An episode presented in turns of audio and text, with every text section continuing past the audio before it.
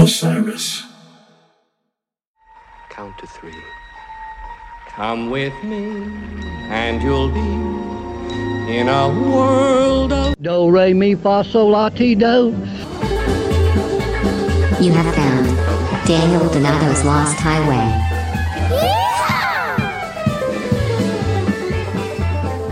that lost highway. Howdy, everyone. Welcome back to episode 61 of the Lost Highway podcast, the podcast of all things Cosmic Country. This is brought to you by my friends over at Osiris Media. This road needs a place to go. Thank you for hosting the Lost Highway. Our friends over at Topo Chico keeping us hydrated both on stage and off stage. Here's an idea I want to share with y'all today is that there is no such thing as days off, but there is such a thing as days less on. And uh, I, I think it's a really big deal how we talk to ourselves, and it's worth a lot of awareness and time and planning and honest, um, critical discussion because if you're if you know your time off is just as important as your time on.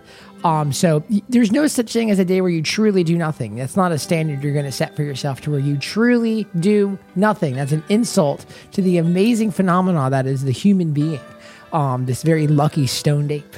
Uh, we don't ever do any nothing. We're always constantly changing. Our psyche is always reevaluating our constantly changing exterior circumstances and that affects the way we feel internally and then therefore you're reading you're consuming you're listening and that changes the way you feel. And there's no such thing as a day off. There is such thing as a day less on. It's a very relatively simple idea.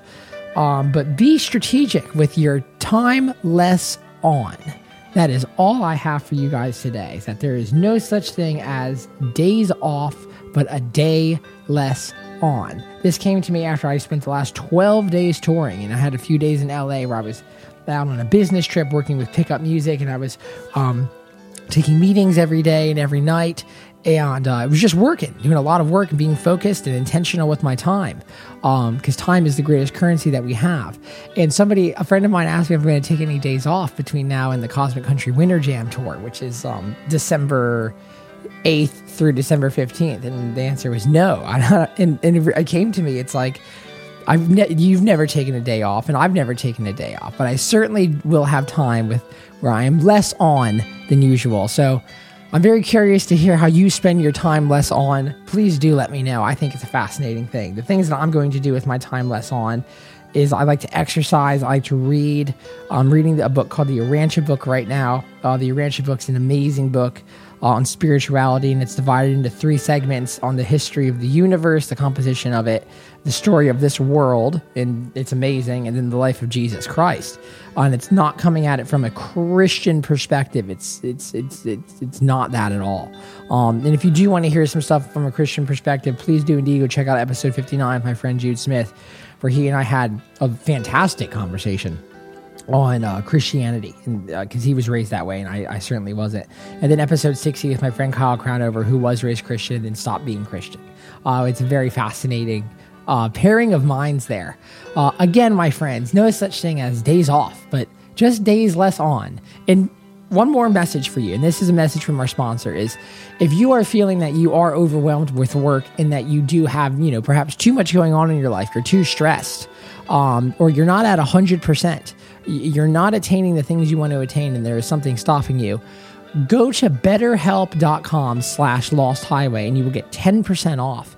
And what betterhelp.com is, is essentially it's a counseling platform where you're speaking with licensed, smart people who have degrees, who know how to talk to people and how to process your problems from a psychiatric point of view and give you advice. These are real professional people, and you're talking with them online, so you don't have to go into the office. Saves you a commute time. It's also a little bit safer than going into the office. Um, BetterHelp.com/slash Lost Highway. BetterHelp will help you get the most out of your life and out of your mind, which is the most important instrument of them all, my friends. BetterHelp.com slash Lost Highway. No such thing as days off, only days less on. My next guests today are Ryan Giuliano and Pablo Morales. They are two very successful neuroscientists. Uh, they both have PhDs and they're incredibly intelligent men. And I was very honored to sit down and be able to ask them rather naive and entry level neuroscience based questions and concepts. I'm extremely fascinated to find the tie between learning and neuroscience and also the creation of music, both in a live and non live setting uh, with neuroscience. I, I think there's a lot of quantitative answers to be found there for rather qualitative, abstract feelings that music yields. Um, one of my favorite podcasts ever, let alone uh, one that I've had the uh, pleasure to be a part of just listening to this one. You're going to love it. Mr. Ryan Giuliano and Pablo Morales, everyone.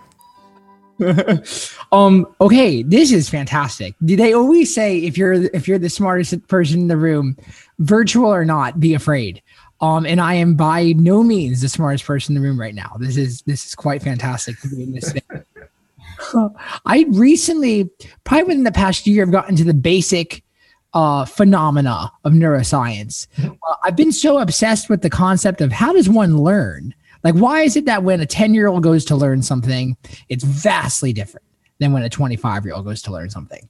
Right. And, and how do we curate habits and self awareness to help prolong our learning period right? And then you discover these really high resolution ideas that are, you know, uh, myelin and myelination, mm-hmm. neuroplasticity, and uh, time duration path outcomes, and how time also acts differently when you're dreaming versus how time acts differently when you're driving.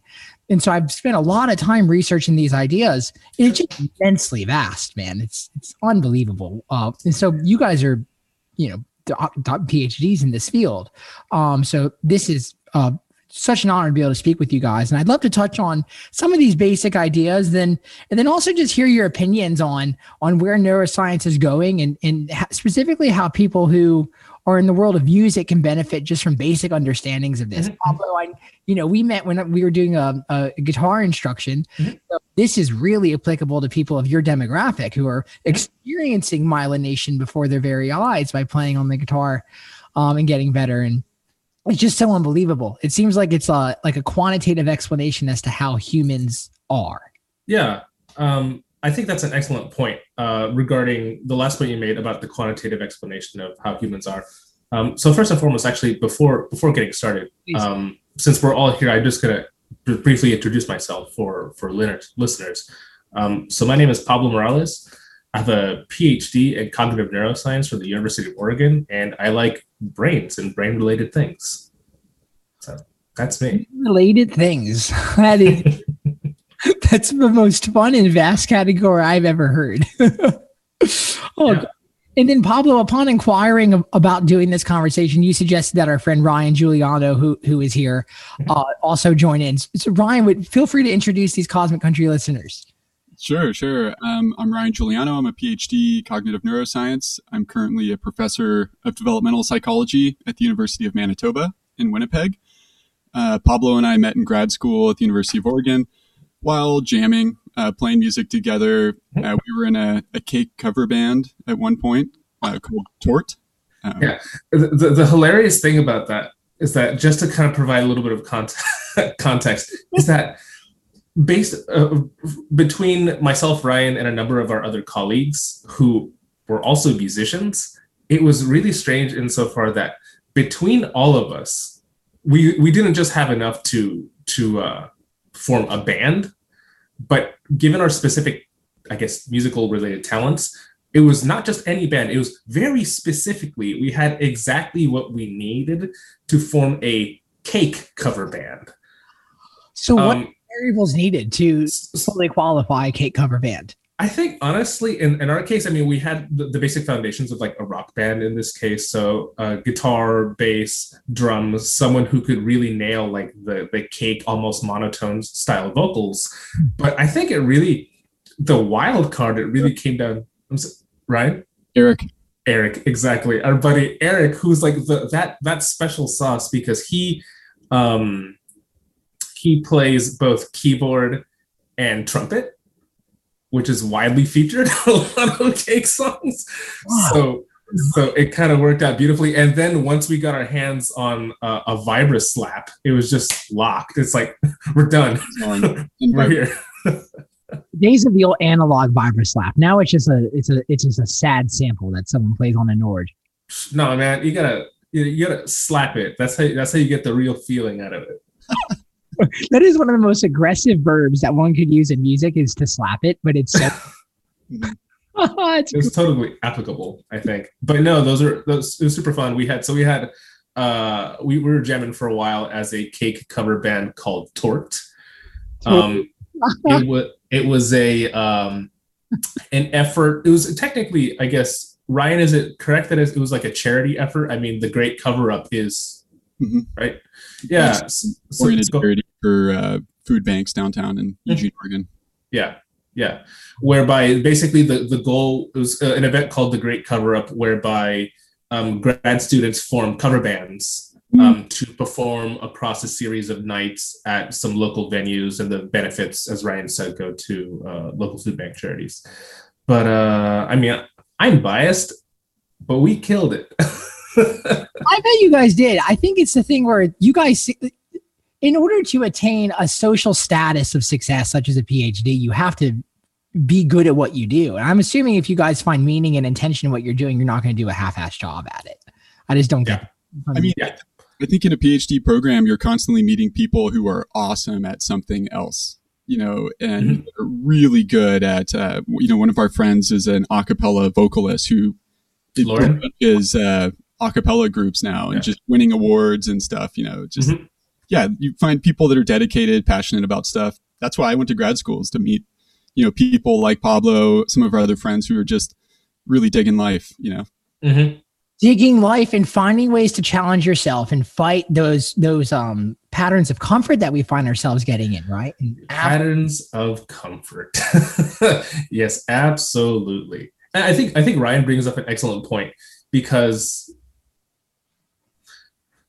you know say what you will but getting a phd and kind of like surviving through a phd especially in kind of like a stem field uh, is is not necessarily a trivial task. And regardless of what you're getting your phd in it requires an intense amount of, of dedication and focus and perseverance and it is often like a, a struggle to get through it. And i think that you know um and ryan feel free to disagree with me here but like the sort of uh trait level that is kind of like more stable sort of traits about a person the more like trait level drives to do something like accomplish a phd may bleed over into sort of other other aspects of life including like dedication or mastery of other things like pursuits uh, you know hobbies and things like that. And so as ryan mentioned yeah people in the program that we met um, at in oregon were tended to be very kind of skilled like in other ways beyond academic pursuits to be expected. And when you're referring to traits are you referring to ocean the the, the five traits of personality mostly in the macro sense? Um in a sense it's trait i'm using i'm using it trait to um distinguish from state.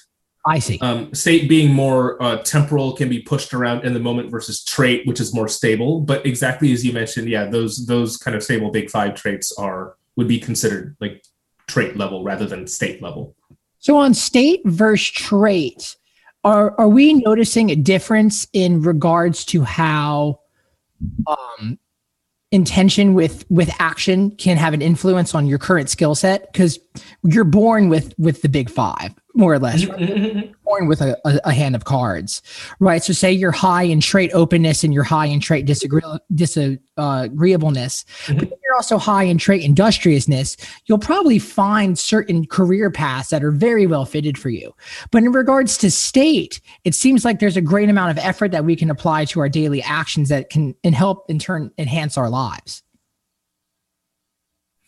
I think I think that is indeed possible, and you know, to be perfectly transparent, I mean, I think um, a hallmark of of a of a good researcher or scientist is you know being humbled and and and understanding kind of like what the limits of your own knowledge is, and and in that spirit, you know, the kind of personality area of of psychology is not exactly like my expertise. Um, however, I mean, I think that folks could just generally benefit from increased mindfulness of one's own internal mental states and being a being mindful and proactive over what is causing or eliciting certain responses, emotional or otherwise, in you and why, and being able to kind of uh, proactively moderate those in order to kind of better oneself or adapt more um, positively to certain uh, life scenarios. Um, Ryan, would you say that, that that connects to sort of mindfulness? I know you're more in that camp than I am. Yeah, I mean that was very well said. I feel like, um, yeah, you know, when in this sort of conversation, my mind is thinking about, um, uh, you know, people who may have grown up in different environments where you maybe didn't have the time to or emphasis on stopping and slowing down and, and finding that space where things are more chaotic and you know um, i think th- there's a lot of different ways that you can get there to uh, you know someone who's gritting it out and finding ways to be industrious in the moment. And Mhm. i think sort of you know thinking about music and creativity where you know it you, some component of that is filling in a gap of what's been done before. And i think there's always been a compelling narrative told to us by people who took a atypical path you know um, who were fought through a bunch of challenge but i guess that's sort of what you're saying daniel is like that industriousness and you know digging digging it out through like tough circumstance or whatever. Mhm, mhm. very very real. It's very real. Even just within the past year of, of the humble research that i'm doing within this field it's unbelievable how much the knowledge of just what's going on within the brain to to a to a tourist of the of the subject such as myself it's increased the self-awareness because now when i'm on stage i realize that time definitely has a different plasticity than when i'm doing push-ups at 6.30 in the morning at the ymca like and so that's there's a couple large bullet points and i don't want to come off as across too simple but definitely No, no, please. listeners are you know they did not they first and foremost they're not as good at cake covers as you guys are so that's off the table. But they're also not as in-depth in their understanding of neuroscience. And so i want to really hit on just some basic ideas of of of specifically with time because that's a very fascinating thing Mhm. and then, um, myelination and then just Mhm. overall because you guys work in the software space I, I know pablo at least you do as well. Um ryan is that do you participate in that space as well? Um, no, I'm not in industry so much, but uh, you know, similar concepts that we're looking at. You know, just researching them. ba- basically how how we can understand how the integration of, of perhaps ai and an understanding of neuroscience within software can affect our subconscious behavior Mhm, mhm. Yeah. especially with things such as um, you know social dilemma um, uh, documentaries like that really revealing you know chemical imbalances that are starting to be curated in society That kind of a thing. But yeah so i would love to start on just the concept of of time. And so in in the basic understanding that i have is that there's kind of two subsets of time. There's a time duration there's uh, a time duration like path outcome which is very strict metrics of time. So i we're doing a podcast we're going to be talking for 60 minutes or so mm-hmm. Then after I might go ingest some carbs and then I'm on to my next task. But on stage, I we were playing last night here in Nashville. We're pretty fairly open. We were doing four hour show, and it felt like I'm not kidding you, 30 minutes. Yep. Like quote unquote, whatever 30 minutes means. And that phenomena to me is worth making sense of. Um, so what do you guys think about that kind of flexibility of time and perhaps Mhm. high resolution um, topics and, and explanations that I don't understand that could help kind of satiate this curiosity. I mean, one of my first thoughts is like, you know, I, I number of friends who are musicians. I, I feel like musicians, eh, like you guys have figured things out, you know, that neuroscientists have figured out, you know, all, you know, before neuroscience maybe even finds the answer to it. You understand that time, that that perception of time is malleable and flexible, and Right. Adding neuroscience to that doesn't necessarily change that subjective reality that Yeah. you feel that you know um, anyone that's waited tables when you get that dinner rush it's like whoa four hours just went by like 10 minutes and Exactly. that's really interesting um, i think from a, a neuroscience level um, you know pablo and i both have studied a lot of eeg um, Mhm. so like brain waves electroencephalography um, Mhm. just record it off of the scalp and you know when, when you're bored your brain gives off just tons of alpha waves um, Can, I- much can I can, can I chime in about about Yeah. the the frequency? Just in this case because I had a feeling that this topic was going to come up, and I'm glad that this topic came up. Yeah. But uh, in this case, um, Daniel, you're probably as a musician, obviously, we're all probably familiar with with the concept of frequency, Mhm. Right? You know, frequency pitch and things like that. So the the same could be said uh, for, I guess, rhythms of the brain, right? Really? And yes, and so in neuroscience, at least in, in human cognitive neuroscience, Mhm. um, the brain waves, what we call electroencephalography, um, you can do not unlike what you can do with music. You can do uh, various types of frequency, time frequency decompositions, like a Fourier transform sort of thing. And you can decompose like a complex signal, you know, which is uh, that when you see like on TV, people the brain waves, they look like these squiggly lines Absolutely. those are um, kind of the, the underlying mathematical assumption is that those are the, the linear sum of a bunch of different complex waveforms. Yeah. And you can actually decompose those into their various time frequency components. And in human neuroscience, and yeah, primarily human cognitive neuroscience, we have given names to various discrete sort of frequency bands Really? that over time research has demonstrated seem to be sensitive to different aspects of the internal experience. Um, so, for example, uh, we have one to three hertz in the brain. We call that uh, delta. Okay. Four to seven hertz, we call theta. Um, eight to 12 is what Ryan was talking about, which is alpha.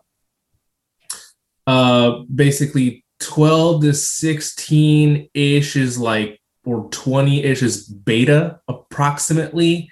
And then beyond that, beyond that we start we start getting the limits in terms of the resolution at which we can capture that sort of stuff Presently. um, well, We could capture it. It's Yeah. it's questionable whether it's motor activity or brain, and it's Yeah. called gamma waves. yeah, exactly. So, and up, you know, w- when we get like you know to a certain frequency and above, we're just calling it gamma. But so, you know, again, we're all familiar with with with music and and, and frequency and sound and things like that. And so, uh, you're probably familiar with a low pass filter, the idea of a low pass filter, right? Right.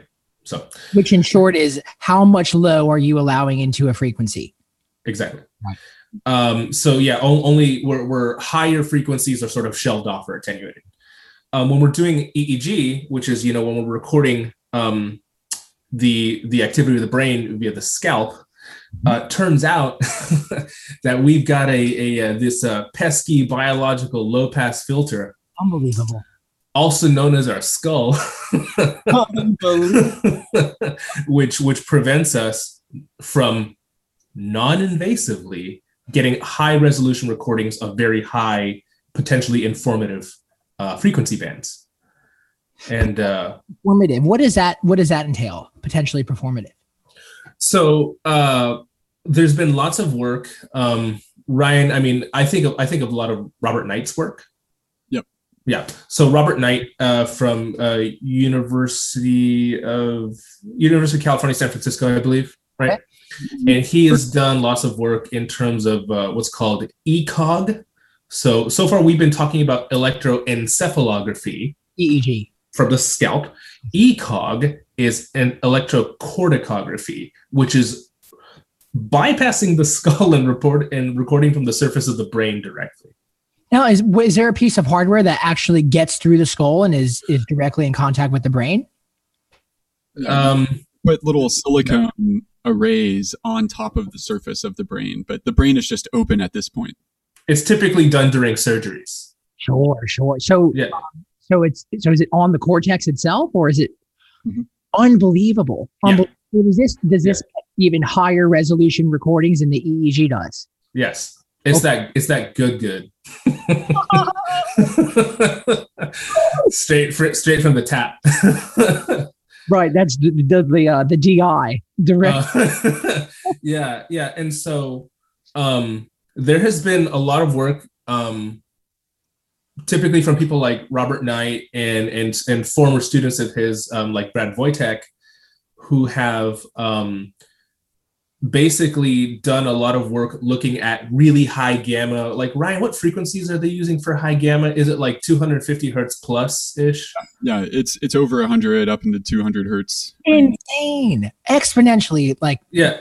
wow. Yeah. So so looking at these really high frequencies and just showing um unfortunately I, I'm not too familiar with like the domains of what some of ECOG is looking like, but essentially getting a lot a lot better resolution at understanding the phenomena at what people are looking at without this pesky skull in in the way um in, in in fact like one of the most fascinating experiments um which is really just like a method study. It's it's it wasn't necessarily meant to advance any particular um, theoretical line of research. Rather it was like just purely looking at the effectiveness of methods is what we often call a method study right Oh, wow. So the effectiveness of method is known as a method study. What a great uh, scientific convention that could perhaps be applied to a, a musician. Why, when I go and produce a song, perhaps is the method to build it from the bass and drums up? Maybe that's more preferable. So you're Mhm. looking at a fundamental approach to gather data and that's exactly correct if that's correct, and then you and see if there's variables that you can switch to enhance the the result. Yep. Yep. Or, or, or, or even just to like fundamentally at a qualitative or quantitative level compare the effectiveness of various methods on whatever the goal is. In this particular experiment, it was done by by Brad Voytek. He he actually had people um this is I mean it's so nuts thinking about it. Um it was because it's it's so fortuitous that that you're able to actually do this sort of method study. He actually had people that had a hemicraniectomy, meaning that they had half their skull removed. No shit. Oh my. Typic, ty- typically because of some some brain trauma where you know the unfortunate thing is that if you have like severe brain trauma and the brain begins to swell in an enclosed skull there's only one place for that swelling to to relieve itself and that's through the whole the bottom of the skull called the foramen magnum and if the brain begins swelling that way it's just going to put pressure on your brainstem which is where you know lots of vital autonomic human function is concerned and that will kill you in many instances right? There have been i mean there have been instances you people people who get in accidents i think there was a skier who this happened to. Um, brain trauma you know they weren't able to do that in time and, and so on and so forth. Hmm. um, so people that had a hemicraniectomy because if you take if you remove a substantive part of the the skull the the brain can swell out that way and relieve the pressure from the foramen magnum of the brainstem Does the inflammation of the brain ever settle in time, or does it just stay swollen up, up until the until the maturity of the life? I, I assume it would come down My friend just had this surgery. My drummer in our band, he just in the back of his back of his neck, he has a, a mm-hmm. rather large incision. He, mm-hmm. he just had this surgery. It's, it's in his recovery time was fucking insane. I mean, it was just a month, and now he's playing drums, which is awesome intensive, unbelievable. Just ma- commenting uh, a slight deviation, just uh, on the magnificence of the brain. How what a wonderful tool it is. Mhm. It really is. And so so uh with with he had within the same people, people with missing half a skull and people with the other half of the skull intact. So there was this comparative method study to straight up like in the same people compare like the quality and resolution of the data that you can get by recording from the surface of the exposed brain, but also from the analogous sites on the from the scalp. Right. So you can so you can compare. It's like, look what we're losing by doing this. Look what we're gaining by getting that. Right. So really fascinating stuff. But I realize that I have gone on on this long tangent. I I'll totally bring this back to time perception. At some yeah Great. yeah exactly. And so I I totally uh went on this long tangent. Ryan talking about time alpha. I forget exactly what the uh what the thing was, but alpha four to seven. No, no, eight to twelve hertz. Yeah, I, I was just gonna say that uh, you know your your brain has this idling rhythm, and as far as we know, alpha seems to be like the idling rhythm. When you're when you're spacing out, if you're reading a book and all of a sudden like, wait, uh, what what what information was even coming in? Like I've Right. two pages and I have no idea what I've just read. Right. researchers have picked that phenomenon apart and it's you know our brain has this natural tendency to mind wander and Mhm, mhm. um, it's it's like you know time may seem like it's going by much uh, slower. Um, you know, it, but again, it's like I, I don't know where neuroscience is really adding in or telling us what we didn't know because you know we've had these sayings like idle hands are the devil's workshop or you know it, time just seems you know if you stare at the clock it's going to seem like it's going by really slow but if you get lost when you're doing something time goes by fast and Yeah. it's because your your brain is sampling the world at you know at a different rate and when we're just in this idling rhythm um, there's no sensation to really occupy us and Yep, exactly. how that relates to our perception of time yeah i guess that's a mystery Yeah. No, that that that's damn man, like it's funny, you you saying that it just makes me like miss being in grad school and and and, and having like the liberty to like create your own novel research programs and investigate these topics. Damn, it was a good time. It is funny But- when you when you're in that like um that consummatory stage of, Mhm. of whatever your career is, and it's funny how the obligations and therefore the moral center in which you operate fundamentally changes when you have to become a producer for the society that you were once a, a, consumer just in. And that seems to be the, the the arc of anyone that I talk to, whether it's someone in institutional finance, neuroscience, music, uh, independent entrepreneur who owns you know dozens of businesses here in Nashville. They all love that early stage of just consuming and having that freedom. And there's something funny that happens when it turns into a career and you can kind of lose touch with that innate freedom. And Mhm. something and something that was brought up here was alpha. Uh, so eight to 12 hertz. I speak to a lot of creatives, of course, and a lot of them say they like to let their their uh, mind daydream during the day. Mhm. So I'm wondering, daydream's obviously just going to be a very low resolution answer that could have a very high resolution answer uh, to help better satiate it. So when we are daydreaming, surely we have a higher serotonin flow. We might have lower cortisol levels, presumably, right? Or and then also that that kind of thing too. But on what um is it delta? Is it theta? Is it alpha that these that these creatives are referring to when they're saying that they're daydreaming during the day? Like that's a very interesting thing because it's very hard to get into the zone of what you're doing when you have all these outside variables such as Yeah. right? Such as news, such as politics, social media invading your your cognitive function. Mhm. Um, so what is that sweet spot? Is it that delta? Is it that theta when you're just in that flow and your in time is flowing by? I think I don't know. I think I think that's a really interesting point. Um, because there's there's sort of two things. It's like you know what is what what could be the the neural substrates of this kind of ideal state that may promote things like creativity. Um, Deep work, as Cal Newport would probably call it. Mhm. Yeah, yeah, yeah, yeah. Um, but yeah, no, that's that's really interesting. Um, going back to to alpha, I just Ryan, I just want to bounce a, a few questions off you just to um, just so I'm remembering this correctly. Beautiful. But uh, as Ryan was saying, you know, there's this rhythm that our brain tends to function at alpha, and so oftentimes in the lab, you know, when we were looking at at a variety of different EEG frequencies and analyzing data, um, there would be references to alpha power. So um, power in this case, let's just you know, in in the time frequency space, let's just refer to power as like the strength or amplitude of the signal within a particular frequency band. Again, so the strength of alpha, so eight to twelve hertz. And oftentimes, you know, and and I wasn't doing any of the alpha research on my own, but but in just being there and, and learning through osmosis from my colleagues who were doing more stuff with alpha, you'd hear a lot about alpha suppression.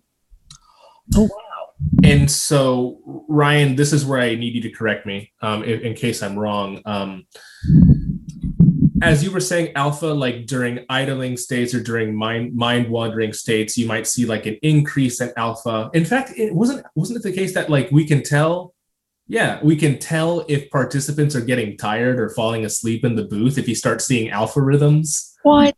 Yeah. Yeah. Okay. Yeah. So so so you start seeing increases in alpha during like mind wandering and maybe like listlessness. But as if a person is is focused in, zeroed in on a task, especially like one that is cognitively demanding, you see this alpha power reduction or suppression. Oh, and, and theta seems to take over most Mm. of the time. Oh, so it's an alpha versus theta. it- you know that that's one way to that things can be simplified for sure um, where alpha alpha is like sort of an internal state where you're sort of like swimming in your own brain and whatever whatever your brain sort of default mode is Wow. and then theta is when you select something in the environment. Um, and theta is something that really comes online a lot. It's been studied a lot with meditation and mindfulness training. Mhm. so like when you are in that like monitoring your awareness thoughts are arising you'll see a frontal midline theta signal right from your this area of your scalp above anterior cingulate cortex. You probably see a lot of medial prefrontal cortex being activated at the same time. Um, but that theta rhythm has been studied a lot with uh, in terms of Ooh, I'm buying. I'm buying that poster. That's great. This is this is a, a lateral aspect of the brain, but if you imagine the midline, it would be around here. yep and then projecting up to the scalp Here. you but yeah so like there's some really interesting music neuroscience work that's been coming out on theta and basically you know when an audience is entraining to a band playing or performer playing you're entraining to the low frequency rhythms of it the the three to seven hertz rhythm and that uh, theta, theta is three to seven. Yes, yeah, the, that range of. Um, and what's interesting is a lot of natural phenomena occur at theta, like uh, speech, uh, when people are communicating to each other in sentences, uh, a lot of animal communication and gesturing. Uh, so some of the neuroscience on this has uh, brought in uh, non-human work, uh, work with birds uh, and bird song, and I think a lot of times when we think of the neuroscience aspect, we really think about this, these uniquely human parts and forget that birds, whales, alligators, elephants, all these different creatures, like music is foundational to survival and Mhm. identifying your groups and uh, people like, you know, if someone reproduced a song incorrectly, they might be, you know, from a competing tribe or something like that. Uh, so you know, in a lot of ways, that this theta signal that we use to select music is probably an intensely ancient primal thing that we're bringing in. You know, Just like the explanation for you know the sero- with, with nervous systems and, and serotonin distribution within within you know very old crustaceans that are very similar to be found within humans, right? You know, innately, if you have an animal that has better posture and and is operating with a larger uh, reach rather like a wingspan, that's going to be presumed to be the more dominant, successful trait um, generating creature. That so? That seems to be another similarity that we're finding. Very interested in these in these patterns that apply to all forms of life here. Um, and neuroscience seems to be a really friendly gateway into that realization. Yeah. Wow, man. So theta is where language happens. What's very funny about music is that I'm sure you guys can relate to this. And I might be wrong- I don't want to oversimplify things, right?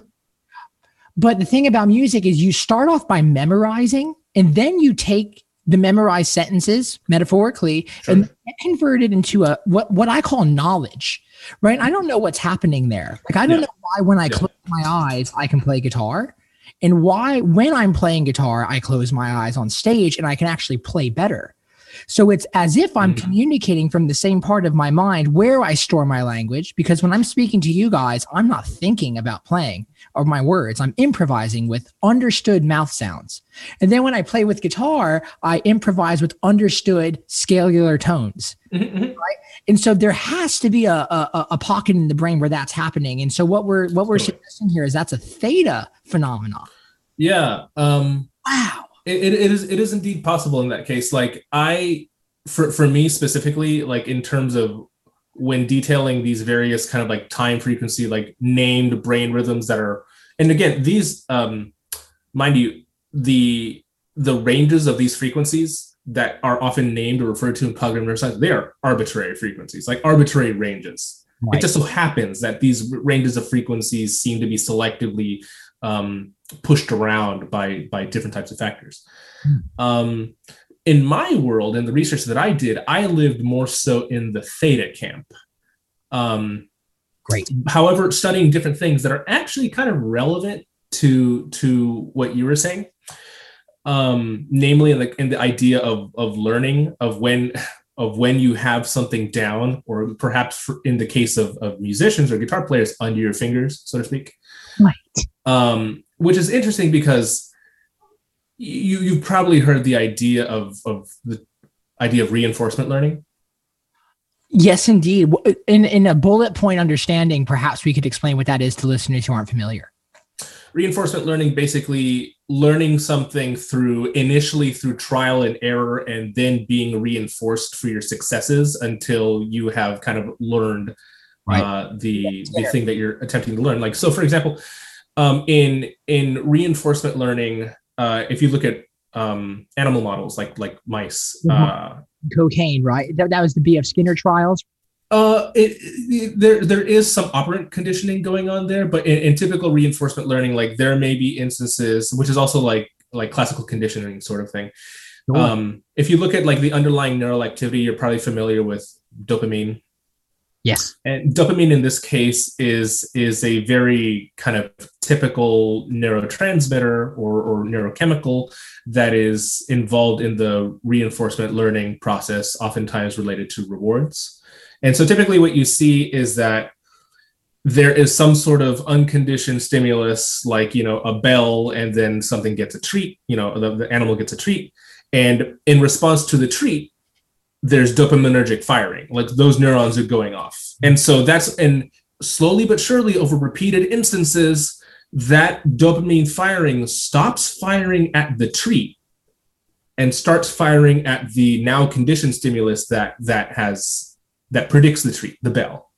So that is that is you know when learning like simple reinforcement learning has happened you see that propagation of some sort of neural impulse signaling, you know, the desired event propagating from the outcome of the event, the treat, back to the thing that predicts the outcome, the desired event. In this case, like the bell or whatever. Um, the same case basically happens in humans um, with with a variety of different tasks. And so let me let me be clear. Um, I, I'm kind of providing here like a a sort of like hypothetical high level example, but what I did a lot of um, was looking at the EEG and brain signatures of kind of uh, performance monitoring and kind of bad, you know, subjectively bad versus good sort of performance monitoring. So, for example, um, I did a lot, of stuff looking at decision making and like what's called like neuroeconomics. Um, and you could do have people do these gambling tests that are essentially like slot machines, right? It's like, hey, there's a known probability that you can that you're going to win on this time. Do you want to place the big bet or the little bet, which you could, you know, lose a lot or a little money respectively. When people lose, they get that feedback that they lost. There's a very specific brain signal that comes out. that happen in the brain when you lose and or screw up? Where is is is that happening in the amygdala? Is that where that the fear center? I mean, it, it- it's, it's possible, but like, um, as Ryan was saying previously, in some of this research, and it's funny, there, there's a paper that I would always refer to by by William Gehring from 2001 or two. Anyways, Okay. the medial prefrontal cortex and the rapid processing of monetary losses and gains. That's the title of the paper. um, but in the paper, uh, as Ryan was saying, there's there's actually a diagram because with EEG, one thing that's that's really kind of foundational of EEG is that EEG has excellent, excellent to the millisecond temporal resolution of when something occurs, right? In contrast, it has very, very poor spatial resolution where something occurs. I see. And and there are ways, like with other techniques, to sort of mitigate that to get a basic idea of where things signals are coming from. But with this sort of response of like getting this incorrect feedback that you weren't looking for, it's thought to come from the same place that Ryan called out earlier, which is the anterior cingulate cortex. Um, in the paper that I'm referring to, they had like a they did their own like source localization and and they put out this this red spot of where they think it's coming from. And so me, Oh. the inside joke between me and my my my lab mate at the time was like that's the brain's warm cherry center. Oh, I'm interested in that. Okay. um, so, but yeah, it's like what's interesting is that That's fun. even in the brain you have this you have this signal called the feedback related negativity we call it frn some people are calling it different things now, but that's not applicable here. FRN, great. And so with the FRN, basically in tasks in which you are you don't know the rules of the game, right? In a reinforcement learning task where you're like, hey, you got to figure this thing out. You and you need to figure it out by trial and error specifically, you know, typical reinforcement learning sort of thing. The only thing that teaches you what if you're on the right track is the feedback that you get. Right. And so after a while, you're figuring out the game. It's like, okay, and you get that very, very salient feedback that's telling you correct, incorrect, right? Or, or whatever. Very much so. And and so you're getting that feedback. And after a while, you start picking up. It's like, okay, I think I know how this works now. Yes, I know how this works now. And what's interesting is that initially, if you look at the learning process in humans in the brain, in this simplified sort of reinforcement learning task, if they have to do it fast, and, and this will become relevant in a moment, you'll see that the errors when they're learn in the learning phase, the errors occur at the feedback, and the brain will fire and it'll distinguish correct versus incorrect feedback. A very robust difference between the two. However, once you have learned it or gotten it under your fingers, so to speak, and you no longer require the feedback to tell you if you got something right or wrong, you just know now that you've done it. And this is kind of moving into a different type of task but the example still stands. Mm-hmm. that that signal of understanding what the intended outcome is propagates backwards from the feedback to the execution of the behavior. So for example now you know the second you hit it rather than waiting for things like ah oh, shit i messed up is that rapid cognition processing I mean, it's not a term I'm familiar with, but it happens very quickly. I mean, that is this the name of the signal rather than being the feedback related negativity, sensitive to feedback. It is that is a uh, a, a signal that has been studied for longer called the error related negativity that often occurs within about 100 milliseconds of the erroneous response. But I, I think what to bring these points together, it's like the the brain response happens before your manual finger has touched the button. Right. Yep. So your brain is activating before you know you're actually committing the error. Yeah. And that expertise being about getting in touch with that brain signal that's before it's actually sent down to the mm-hmm. to commit an act. Yeah. Yeah, that's actually a, a, beautiful point. In fact, before this, I was actually just kind of brushing up and reading some articles that might be relevant and there was one uh, where they recorded um, EEG from uh, piano players mm. as they were as they were performing. Mm-hmm. And if there's a few players, so I might, I might uh, sorry, a few papers, so I might be getting them confused. But in one of them, it's exactly as Ryan said. It's like for highly trained piano players,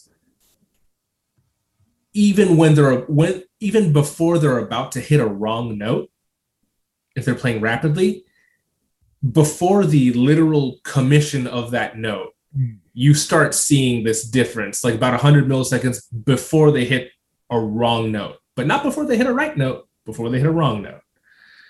Um, oh which is which is really interesting. So does you hear people talk about in on social media how there'll be a 99 positive comments and then one that's bad and then we pay attention to that.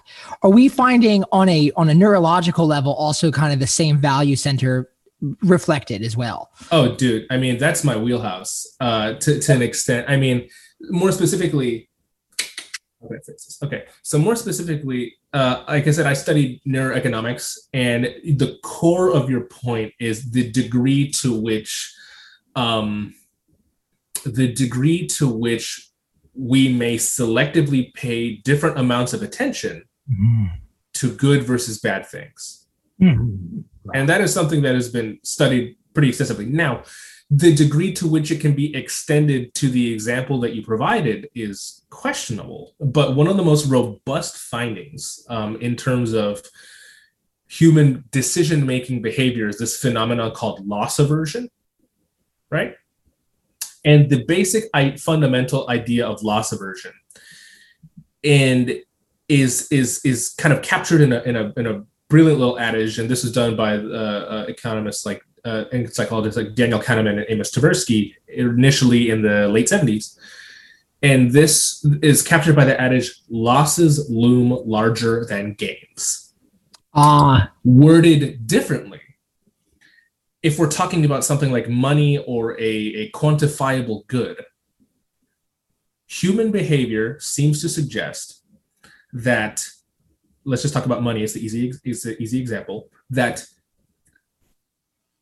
losing $100 Hmm.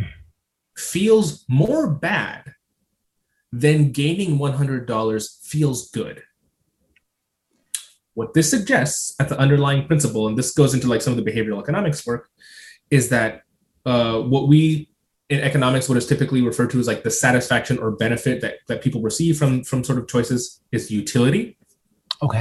that we have asymmetric utility functions in the gain domain versus the loss domain. The, for the loss domain, the disutility or badness drops off very steeply compared to the more gradual climb of gain. So That's so. we go ahead. That's you know because there's a there's a stock market euphemism where you know it, it the the stock rises up the stairs and then falls out the window.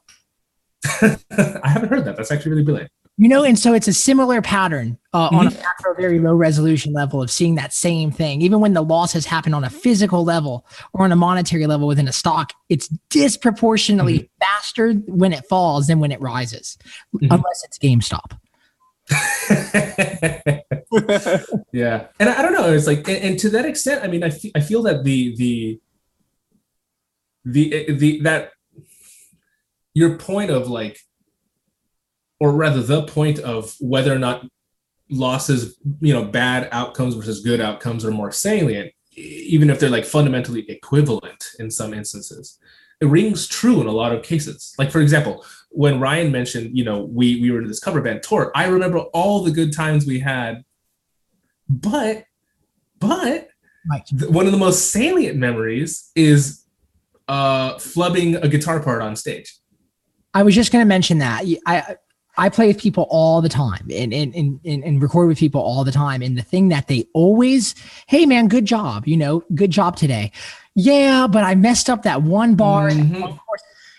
One chorus. Why is that such a thing? So is is that is this ultimately us being aware of perhaps our inadequacies on such a on neurological level in hopes that we just have survival? Is that right? How do you answer? it's it's possible right I, I feel like it's likely that you know when when you're playing well, you're just so lost in those moments, and then when you flub, it pulls you out of the moment, and that just feels qualitatively different. You know, um, damn you know that is a really awesome point right Yeah. um really is. and and the degree to, yeah the degree to which for example in in my lab uh i did lots of the decision making stuff other folks did lots of sort of more high level like top down intentional what's called cognitive control and how we can recover from distractions and things like that to stay on task and and ryan would you would you go as far to say that Mhm. like playing a wrong note even if it's like done on your own being so endogenously induced. Playing a wrong note is like a form of a distraction that just like breaks a flow that you're in and you have to recover we had to recover from it. Sure. I mean, I think that's probably the definition of a wrong note is that it has broken the flow. Yeah yeah. Expectation set before it. the concept of expectation is very funny because there's a there's a there's an egotistic value that's tied to any projection of an expectation but they're not usually f- sound in their in their uh, in their assignment.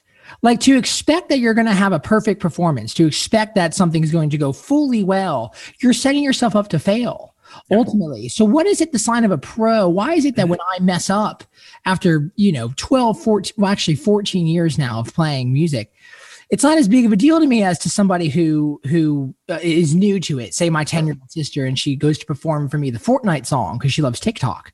And she really like it really disturbs her when she messes up.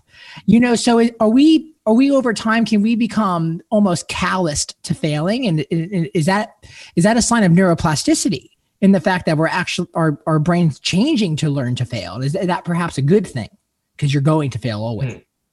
Yeah, totally. I, I mean, it's easy to explain for someone who's like an improvisational artist like yourself, you know, like the the professional aspect is like learning how to keep the flow going if the train slightly derails. Yes. Um, but yeah, I think even with the idea of this sort of negative feedback, I think you know the brain is plastic. We can learn to reframe our experiences. Um, Mhm.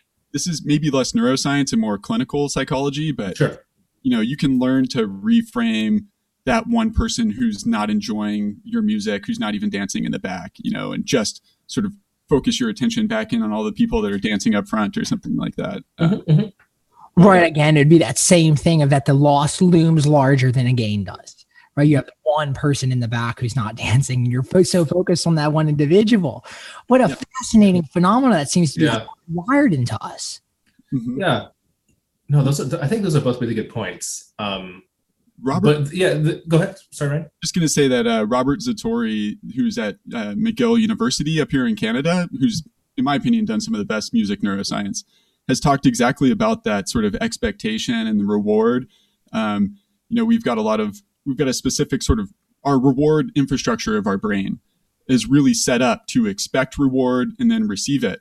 Mhm. And when people are listening to music that is building towards a conclusion, you see like an analogous pattern of brain activity where, you know, our, our insula and striatum are sort of expecting the value of, okay, this guitarist, this musician's bringing us up to a crescendo or, or climax.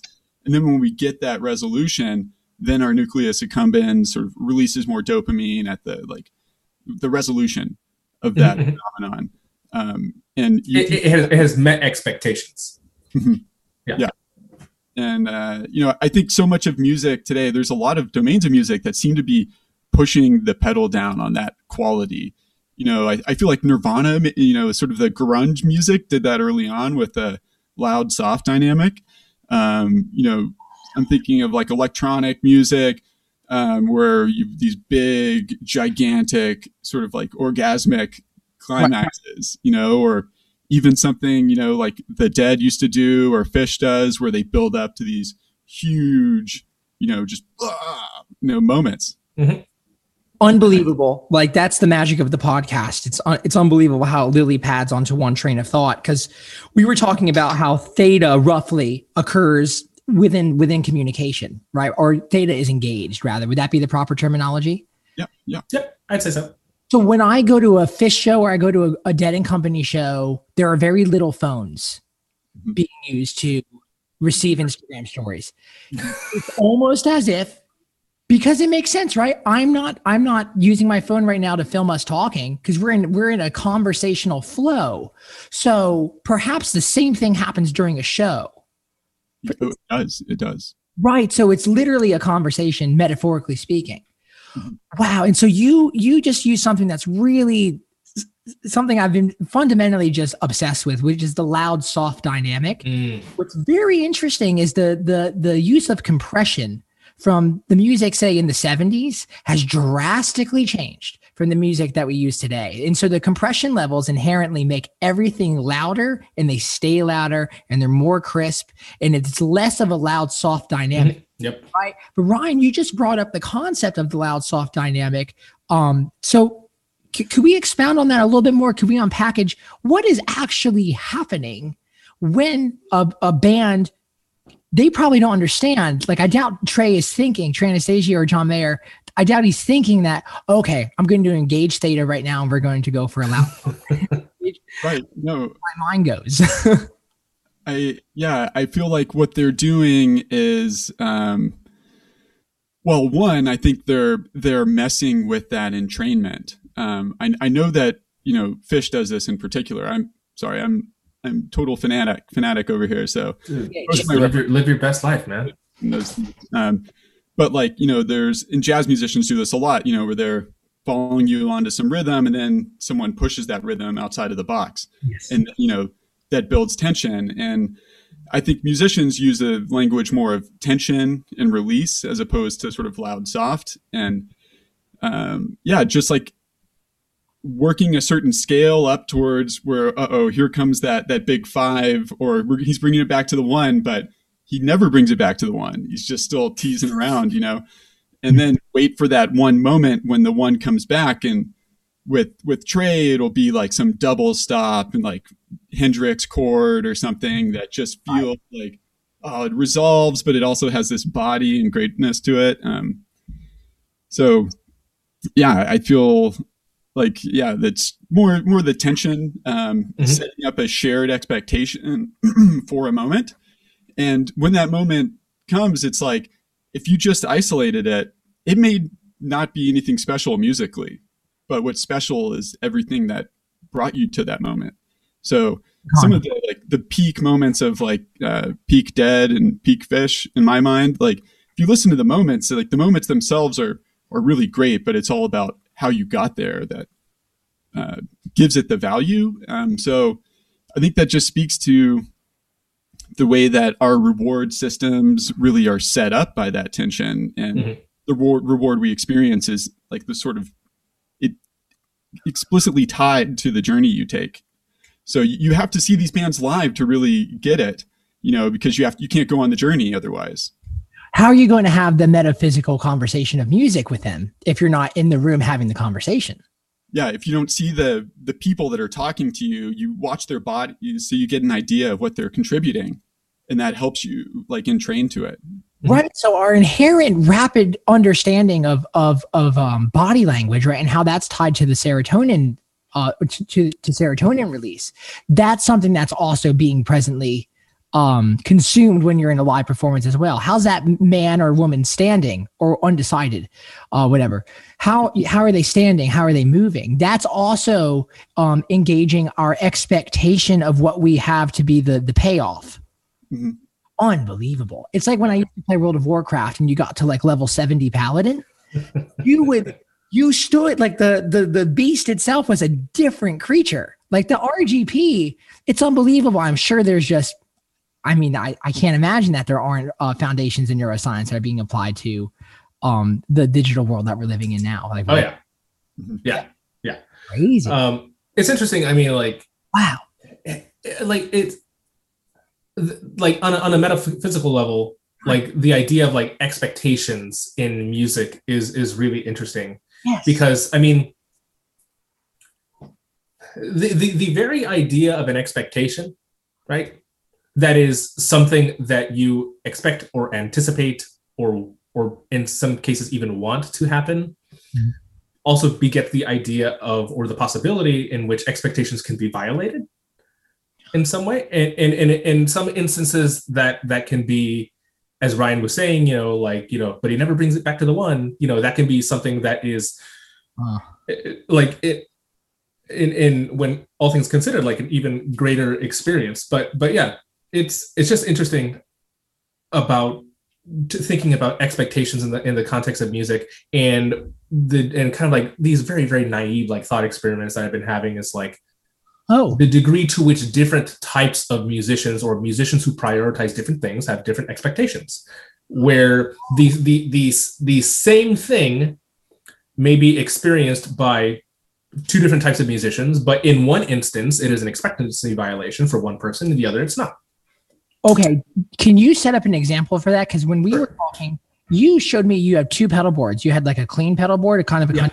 and you had a metal pedal board. yeah here hold on let me so i have so it's funny like i unfortunately i can't contribute too much to like I, I mean i did listen to a lot of Phish like early in high school but like i can't contribute a lot to the to the uh oh, like my pedal board that i'm messing with right now one sec this is this, this is a straight up this is a straight up like death metal pedal board it's all black too. It's perfect. Oh, Yeah. it's so depressing. It's perfect. Even a black tuner, Wazacraft. Great attention.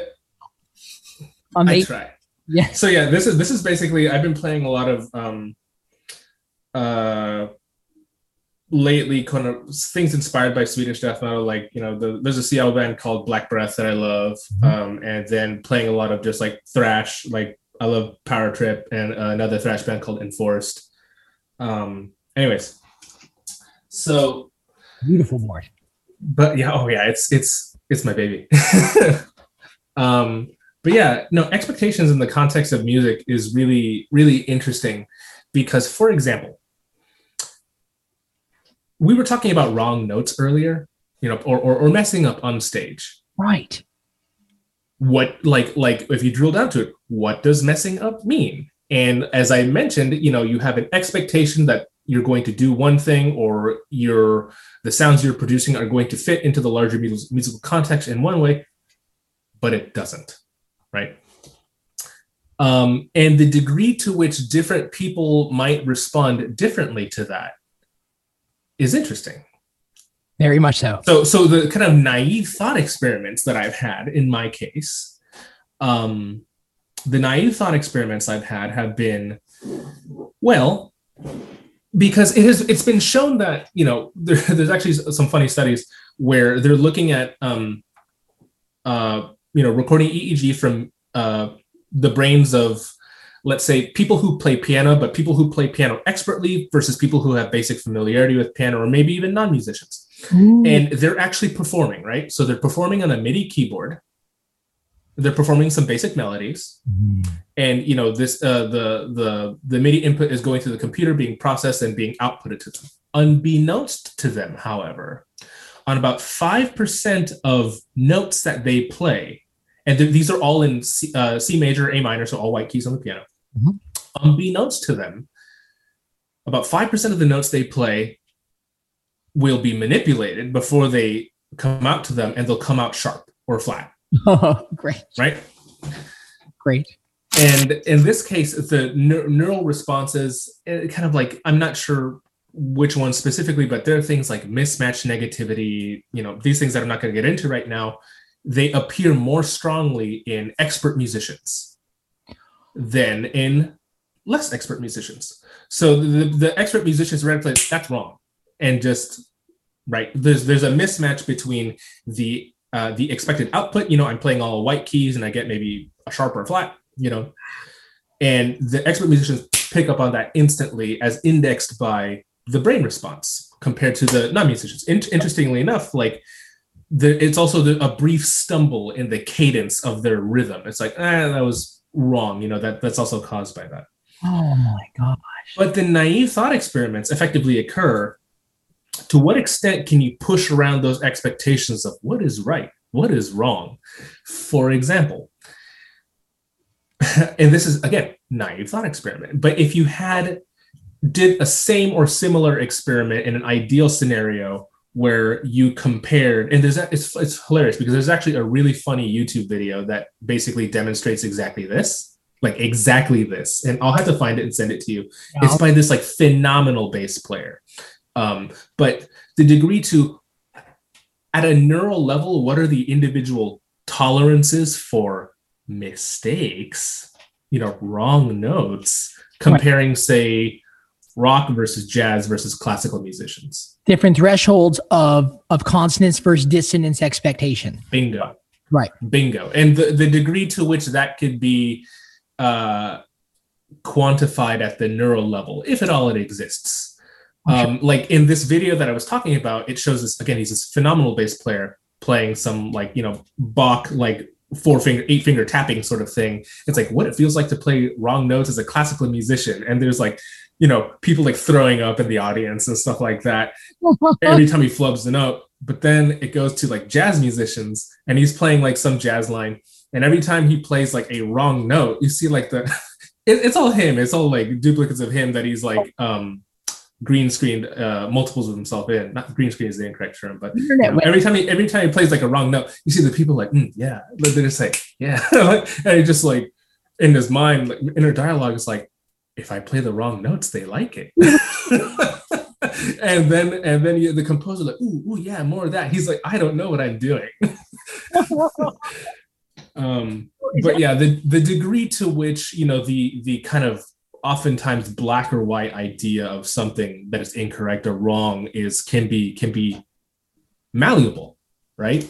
And the, the extent the extent to which that can be um, evaluated at the, at the neural level, which may or may not be dependent upon previous musical experience, or even as kind of Ryan was saying earlier, the way you frame the goal of the music you create, right? Do uh, do you value accuracy or or this or are you willing to sacrifice like accuracy and perhaps technical proficiency for this like all encompassing sort of uh feeling where the where the uh Nirvana. sum is greater than the whole of its parts. You know. or like you know like Jimmy Page or someone like that who's just like sort of dirty. He's like all over the place, Mhm. sort of messing up notes, but it's that feel that he's just Yep. like frantic on the fretboard. You know, I think Jimmy Page is an excellent example in this case. oh my gosh. I mean, you, yeah, Jimmy Page sets the value center for any young guitarist you know, in the modern day. Mhm. Is this is this naive thought experiment suggestive of, of the concept that in order to have an accurate expectation delivery between you and your demographic or listening audience, you have to have a shared almost um, openness and value center. Like you have to see that. like in some way, like I know a lot of people who love Tim McGraw that would not think that a Phish show that I would deem as awesome, like Nassau 97, they wouldn't get it. Mm. Right. Or Europe 72, even though we're deeming that as a fantastic, memorable collection of music. I know plenty of people that are like, no, man, not for me. So in, in the very macro, you know, low way of, of saying it, that's kind of, is that suggestive of what you're, uh, of what's going on here? It's possible. I mean, there's also uniform like i when i play guitar Mhm. to to anyone and i any age even to people in wuhan china they can understand and recognize that they can understand my accuracy they can understand my expression and it usually elicits a positive reaction so there's an interesting thing that's going on there that i i, I don't understand how that's happening i think Mm. that has to be a, almost like a myelin a myelination recognition like you can understand it's almost like maybe it's like zen and art of archery where you can just really understand when somebody who's an executor of a task is having high accuracy and that Mhm. must be some form of a rapid cognition of understanding of myelin Ryan, I see you smiling because this looks like like the the perfect pitch that Daniel gave us to for you to talk about that one paper of yours. Oh let's go oh no, no, I, I don't want to jump into that too much. Um, Oh, you got it, man. It's so interesting. but you- I, th- I think you're totally dead on. I don't know if it's myelin or what, but it's like it's some sort of indicator, the innate indicator that we have that this person has put the work in. Mhm. Like you know, like there's a level of accuracy and handling with the instrument that just feels different uh, from someone like yourself. You know, um, and I think that probably does reflect uh, differences in myelination and yourself. Like you know, you've been playing since you were a very young kid. So you probably fit the model of some of these papers showing that people who have trained musically since childhood have a denser corpus callosum. Um, so you have better myelination connecting your left and right hemispheres. Mhm. Um, Corpus callosum. yeah, corpus callosum is just like a structure that bridges left and right hemispheres. Um, and oh who knows why that is, but it might just be have a brain of multiple hands at the same time. You know, theoretically, people talk about like ideas passing from one hemisphere to the other. I don't know if we've really seen that, Mhm. Um, but uh, yeah. I, so this paper I was on that Pablo referred to is uh, basically um, studying people uh, who speak a tonal language like Mandarin or Vietnamese. Um, there's higher incidence of, of perfect pitch in people who speak those languages. Um, and if you look at their brainstem, it's that their brainstem is actually tracking the frequency of pitch better than people who don't speak a tonal language because they have this this their whole life uh, the whether a pitch rises or falls convey, conveys different meaning. So the same syllable ma, if you say it ma or ma, could mean mother or could mean donkey. Um, so you have to be really careful. Um, and Mhm. so anyway, Especially your mom's jewish like mine I'll call your mom a donkey. She would not like that. That's not how. so it's like you know there's multiple levels to sound perception and when sound comes in you know our, our brainstem literally is like sort of humming vibrating at the frequency that sound is vibrating at so those sound vibrations get preserved all the way up to our brain um, and then even our brain is our, our neurons fire at rates that are correlates of the rate of that sound so Oh, dude. it gets me in sort of like a big thing like as a bass player like you know music perception isn't totally just our ears you know it's somatosensory our, our bodies perceive vibrations Mhm. and when you see Oh. live music it's a it's a somatosensory experience of like those vibe you know like Pablo's at a death metal show and the palm mutes are like slapping you in the face. You know, they're violent. Um, you know, if you're at a show and Mike Gordon drops a bass bomb, you know, it's resonating through your whole body. Um, so It's traveled way farther. sure. It's like Ryan. What you mentioned, it segues nicely into um, man. It's something I haven't thought about in a long time. Oh, great. Uh, but it's it's funny. So so there's the idea of of at these various shows or, or listening to various types of music, you or even and not even just listening to various types of music, but when like Daniel, I'm sure you've experienced this. You probably listened to music fundamentally differently yes. uh, from the time before you started playing music to after you started playing music. and it's a still an evolving Sure. approach. It's very Yeah. Yes. Yeah. And so um that kind of to me the way I've thought about it is like one of the things that was very early on for me that I began noticing about myself when I started picking up guitar then likewise started noticing things in music that I perhaps had had not noticed before is the degree to which you know you start isolating different instruments and seeing kind of the interplay between them. Rather than just listening to you know the the forest you're now looking at the individual trees and seeing how they compose the forest right? And and that happened to me when i started playing guitar like oh this bass line interacts with the guitar in this interesting sort of way. And sort of that's interesting because it just reminds me and, and this is kind of a conversation that ryan and i were having earlier about you know one of the most um and ryan please correct me if i'm wrong here but like the foundation of the field cognitive neuroscience which technically began at the University of Oregon, uh, was, was basically founded upon in, initial experiments on selective attention. Right? The degree to which we can willfully Right. deploy our attention to different things in the environment. And initially, you know, to, to provide initial context, the initial some of the initial experiments, at least as far as they uh, um, uh, some of the experiments were concerned involved the dissociation between in, in physical visual space of attending to something you are not looking at right? You can be looking straight ahead like a little fixation cross in these experiments that we'd often do but in reality you're just kind of like pa- passively looking there but you're really focusing like decoupling your attention from where you're looking to this other part and maybe your periphery. And if a stimulus pops up there and you that happens to be where your attention is deployed to you respond to it more quickly than if for example you were your attention was anywhere else regardless of whether you were looking at it or not Is that because most of our vision is peripheral? I think it's 70%, right?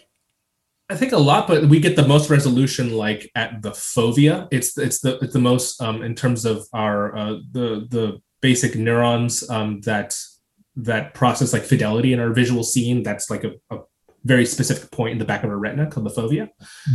Um, otherwise, yeah, or the the resolution or image quality of what we're looking at kind of like decreases I think somewhat linearly away from what we're specifically looking at. But the idea of like selective attention of being able to like pick out and really begin to like digest music is like you know and i think ryan made such a beautiful point at the beginning of the of this is that there have been so many kind of things that we've learned through folk knowledge of just like the of the human experience Ah. that neuroscience and, and other sort of um, uh, you know scholarly approaches you know have begun to kind of get a more um, say quantifiable or objective uh, approach on. However that doesn't at all um, diminish the fact that we've had such you know rich rich qualitative experience that have been kind of around for for centuries centuries centuries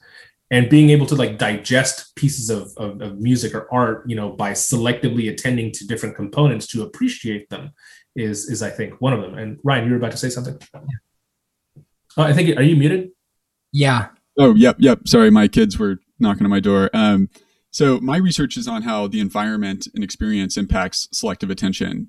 So selective attention, uh, like the areas of the brain and the sort of networks that come together to do that are really plastic and changeable. So they really depend on our experiences in our first five years of life because of the way our brain is most flexible in the first five years of life. But we can continually change uh, our selective attention patterns across our lifespan through the experiences we have. And essentially, you know, music fans are training their brains to selectively attend to different types of music that they like, um, to follow certain, to get entrained different things. Um, you know, humans are unique in that we can get entrained to weird music. You know, like you put on Aphex Twin and like bob your head to it. Hell yeah. Love it. So, yeah, I you know just the idea that the brain is plastic and changeable, and particularly our ability to, you know, use our attention. Exactly. Oh man. And so so this is the thing that I referred to earlier that I hadn't thought about in a while. Ryan helped me. I always forget the name of this method specifically. Okay. What is the Ryan, what is the method? EEG. You have a, a stimulus, it's oftentimes flickering at a particular rate. Mhm. And you can I'm sorry? Yes, thank you. SSVEP. Yeah. Steady state visual evoked potential. Now, what is SSVEP? Okay. So this is actually the, the really interesting stuff, which is what reminded me of this entire like a sele- selective attention related uh, conversation to begin with. So an SSVP, again, steady state visual evoked potential. Potential in this case meaning uh, electrical or voltage, potential recorded from the brain during EEG. In this case, what SSVEP means, or an SSVEP paradigm does, is that you know when people do these sorts of tasks that we record uh, EEG from, they're looking. In most cases, sometimes tasks are purely auditory. Ryan has experience with that. I do not. Uh, I participated in one, but but I haven't done them, conducted them myself. Now, people are, are oftentimes looking at visual stimuli, and according to the rules of whatever the task is, they're responding appropriately. With SSVEP, it's a method that is designed to um, effectively tag. I mean, it's often used in the ca- in the cases of selective attention. It's meant to basically tag visual stimuli on the screen and basically relate them directly to sympathetic brain frequency responses. So, so let me let me let me tell you. So, imagine a there's a, a stimulus on the screen that that is flickering at a very specific rate Okay. right? That flickering rate is being picked up by low level visual neurons in what we call primary visual cortex or V1, which is right here in the back of the skull, occipital cortex. In the back, of course. And and so what's interesting is that you know these low level neurons will be picking up r- responding sympathetically at this same frequency approximately at that same sort of frequency. So you can sort of see in the brain in the brain through the eeg if you decompose it using time frequency and decompose for that or look for that same frequency band that the stimulus is being presented in you can see the times that the stimulus is on versus off by the presence of or the power of that specific frequency that the stimulus is flickering at in the brain in the decomposed brain data. Now with selective attention and ssveps the cool thing and ryan this is where you'll have to like step in and correct me is that our attention and this is a metaphor that i'm not sure how well it has aged at this point because admittedly i did not spend a lot of time in the attention literature Hmm. but our attention can almost act as like a gain knob to the various things in the environment that we can attend to. Oh my god. So let me, let me so let me pose this to you. Insane. So we have, you know, there's the visual stimulus, Right. SSVEP paradigm. So it's flickering at a particular rate, and you can see kind of the power or the amplitude of how that uh, stimulus is flickering in kind of our low level brain data. Right. If you're lo- if, if imagine you're looking at a real time graph of the that stimulus, you know the that rate in the brain uh, firing sympathetically to that that stimulus firing rate. Let's just say like 150 hertz Okay. what do you think would happen to the power or amplitude of that uh of that you know the, that frequency if now as a participant we are instructed to pay attention to it It must increase in, in, a, in a frightening way. it increases exactly Is there a, is there an average rate of increase that's predictable from from variant to variant? That's actually a great question. Ryan, do you know if in SSVEP paradigms there's a an average power increase on attended versus unattended stimuli? Um, no, but I, I do know that the power increase is bigger for people who have better use of their attention. so, like, you know, expert musicians, or uh, if you took one of these paradigms, someone who's congenitally deaf uh, would show you a larger effect because their visual attention is more trained up. So when we actually go and see a we actually go and see a show that's well executed also within the light production, we're we're being engaged in in in what what uses low level brain activity. Right? It's unbelievable. So really a well executed live performance with production and an audience that has a similar um expectation of accuracy that you have you're truly in a human exchange that is timeless and everlasting. Oh yeah. Yeah, it's it's interesting how those things work. And that I think that's a really interesting way to look at it. Wow. So you're not only getting entrained to the music, you're also getting trained to the sound. And if someone's good at it, you know, like a Chris Kuroda, then you're getting trained to this whole like arcade like experience. Unbelievable. What, what's interesting, and, and so thinking about this again, just spurs like another attention related naive thought experiment. um, so a metaphor that is often used for attention, specifically in the case of visual attention, is that of like a spotlight. Right. You know, this like your attention kind of being deployed across your visual scene to highlight or emphasize, you know, the salience of, of specific things that you're looking at. Mhm. Now, it's funny because with SSVEPs, and, and I and for practical reasons, I don't think this could be done because uh, well, this is actually pretty hilarious. And Ryan, I'm not sure if your lab experienced this, but this is like this huge oversight that that I think ended right after I started. But like oftentimes, you know, we have people in the booth doing these tasks for long periods of time because we need to record enough clean brain data, you know, without them moving around and stuff like that. We need to record enough clean brain data from enough of the experimental conditions of, of the experiments we design, you know, to get the data that we need.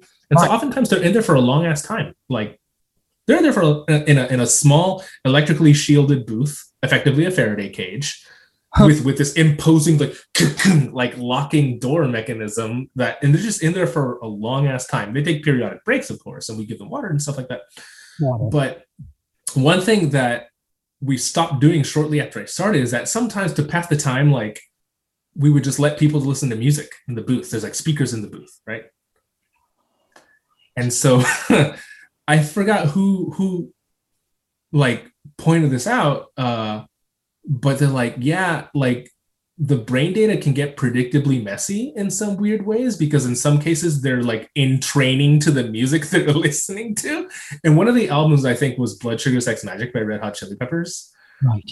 Um, and I think another may have been like a Led Zeppelin album, but it's like, yeah, the, the way people sonically entrain to these sorts of things, like these low level, like auto, auto, uh, you know, auditory stimuli can actually kind of mess up our data. And and the naive thought experiment I had is the degree to which we could use like um an SSVEP like paradigm to in real time Right. watch naive versus say expert musicians kind of selectively probe a real-time piece of music like for example do you see if they're if they're starting to listen to the bass more do you see like ssveps respond more to low frequencies? If they're listening to the whole song does it become more broadband? If they're listening to like cymbals and, and vocals does it become more mid-range and very high range you know what i mean? So. So very, very naive thought experiment, experiment because uh, Yeah, people have been yeah. trying to do that and Yeah. it seems impossible to do. yeah. Again na- naive thought experiment. This was one point I wanted to to push uh, as part of a platform of being on the podcast. Is I don't know if you're familiar with uh, binaural beats at all. Mhm. Um, Very so- big. yeah, so like, oh, you could listen to alpha wave music and entrain your 32 hertz, right? yeah, yeah, right. Um, so these bi- whatever the beats are, they'll put you in a different mood state. Well, yeah, the sound is going to entrain your auditory cortex, um, but it's like if if your whole brain entrained to these rhythms, you would you know have a seizure essentially. And, you know, uh, So- yeah um, the ability to record you know, the evidence that we actually have for binaural beats is essentially non-existent. Um, and one of our colleagues, Matt Robeson, studied whether binaural beats actually improve focus, and found that found zero effects of it on batteries of focus. So you know, it's it's hard to measure entrainment of to sound because our auditory cortex sort of points inward to our head, and so we can't measure it at the at the scalp like we can the visual cortex or Mhm. the prefrontal cortex. It's- Yeah, because isn't it the case? Um, the uh, cells in the visual cortex and these like cortical columns are almost perpendicular to the scalp, so they're easy easier to record from. Yeah. But yeah, auditory cortex is like if you thought of your your hand, you know, it's like the top of your thumb in there. It's sort of pointing inwards.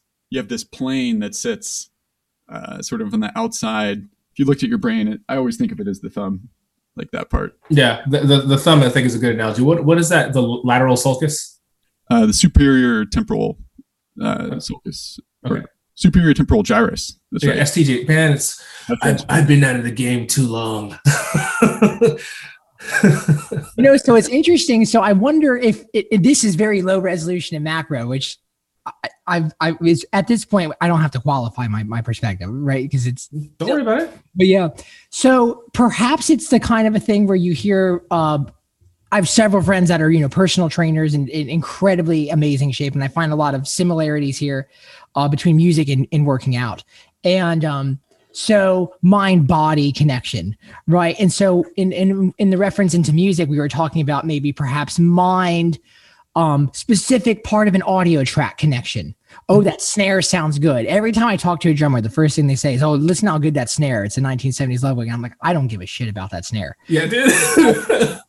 So perhaps the binaural beats is is that thing too. Is maybe the people that are listening to binaural beats to meditate and to relax, they're just focused on the act of relaxing more, and it's not the actual sonic effects of the music because we've proved through naive thought experiments that, that it- they're they're non-existent. Is that accurate?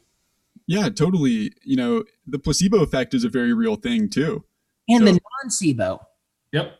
Sure. Yeah, exactly. Yeah. So, um, I, I don't want to harsh anybody's placebo or nocebo, whatever, you know, if whatever works for you, you know, Mhm. engage that practice, you know, that convinces your body that you're doing something, you know, or convinces Yeah. you. Right. That's the that is that to me is still the craziest thing is when I go and I think that I don't have a bad performance. I and whatever I whatever think actually means on a neur- on a on a neurological level. Yeah. I don't have a bad performance. Like there's no doubt in my mind. Even if I have a mistake, even if I have several mistakes, I I don't let the thought into my head. I simply refuse it. So maybe that's a placebo uh, practice of some sort. PP. yes, excellent. Unbelievable. But guys, I don't want to take up too much more of your time. I appreciate this so much. This was such a fantastic conversation. Yeah, I, this is yeah, this has been incredible. yeah, man. Thank you guys. I would perhaps one day we could reconvene and talk about myelination because that's something I'm endlessly fascinated by. Um, you know, how you, life can still keep appreciating as you still experience physical atrophy. There's a touch that Eric Clapton has that a man of my age simply can't have. Mhm. on The guitar, and that's just that to me just gives me hope in aging. So I'm trying to relate it to a better macro level of a positive existence. I'd love to one day talk about that if you guys would be down. Yeah. Sure. Yeah. That evidence may, uh, may have come along in a few years, you know, so Yeah. maybe we could check in. About time. Yeah, yeah, I'm I'm more than happy to chat again. This was super fun, and again, thank you so much for for taking the time out of your day to, to chat with us and for Oh you know, being open to chat. Because yeah, okay, you know what? Full full transparency. I'm not gonna lie. Like and being open to chat with us. You know, we're we're you know two two academics like neuroscientists, but then like looking at other other folks you've had on the podcast, like like Robben Ford was like, ah ah shit. Okay. It's great, man. Right on. No, this is exactly what it's about, man. Anything that curi- that curates my curiosity, I wanted to learn more about. So I really appreciate you guys setting the time to talk to somebody who's a tourist such as myself in this lane. Absolutely. More than happy to do it again. Thank you. Thank you, Pablo, and thank you, Ryan. You guys enjoy your Saturday. Likewise. Man. Take care. Thank you, my friends. Thanks. Peace. Pablo Morales and Ryan Giuliano, everybody, two very well accomplished neuro- neuroscientists who were generous enough to take the time to uh, entertain some of these naive and entry level thoughts I have in this field. And what I hope most importantly, um, what I hope most importantly is that you found some value in this. You found some curiosity that was satiated, and perhaps some new ideas that you can take and also apply to your life and, and make it that much more of an efficient, conscious experience from day to day, hour to hour, minute to minute. Um, Thank you, the listener, for listening. Thank you, Pablo and Ryan. Thank you, my friends over at Osiris Media, for sponsoring the Lost Highway podcast. This road needs a place to go. Uh, thank you, our friends over at Topo Chico, for keeping us hydrated on and off stage.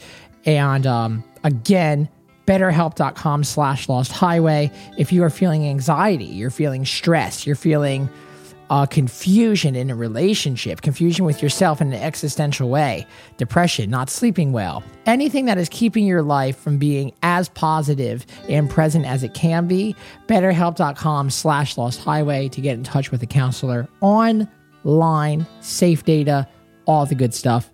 Um, the new album Cosmic Country and Western Songs is out. We are doing the Cosmic Country Winter Winter Tour of Winter Jam Tour is what we're calling it. And that goes from December 8th to December 15th. Tickets for that are on sale now. Uh, we just uploaded a new live video of a show from a show that we had in Richmond, Virginia uh, last week. And uh, after that tour, I arrived at this idea, which is that there's no such thing as days off, but days less on. I hope you can take that with you. I hope you can go and check out this music, and oh, hopefully, you took some ideas from this podcast that is going to make your life that much better. Thank you all for tuning in. Stay patient, stay persistent, and stay positive. I'll see you next time. Osiris.